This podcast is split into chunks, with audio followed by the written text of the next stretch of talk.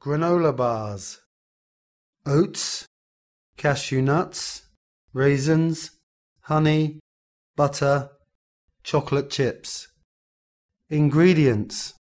2 cups of old fashioned rolled oats toasted, half a cup of cashew nuts coarsely chopped and toasted, half a cup of raisins coarsely chopped, a third of a cup of honey, a quarter of unsalted butter cut into pieces, a quarter cup of brown sugar, half a teaspoon of vanilla extract, a quarter teaspoon of salt, a quarter cup of chocolate chips. Preparation 1.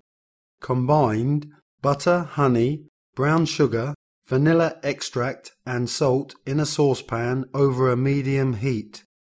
Stir occasionally until the butter is melted and the sugar is dissolved. 2. Pour the mixture into a bowl. Add toasted oats and cashew nuts. Mix well.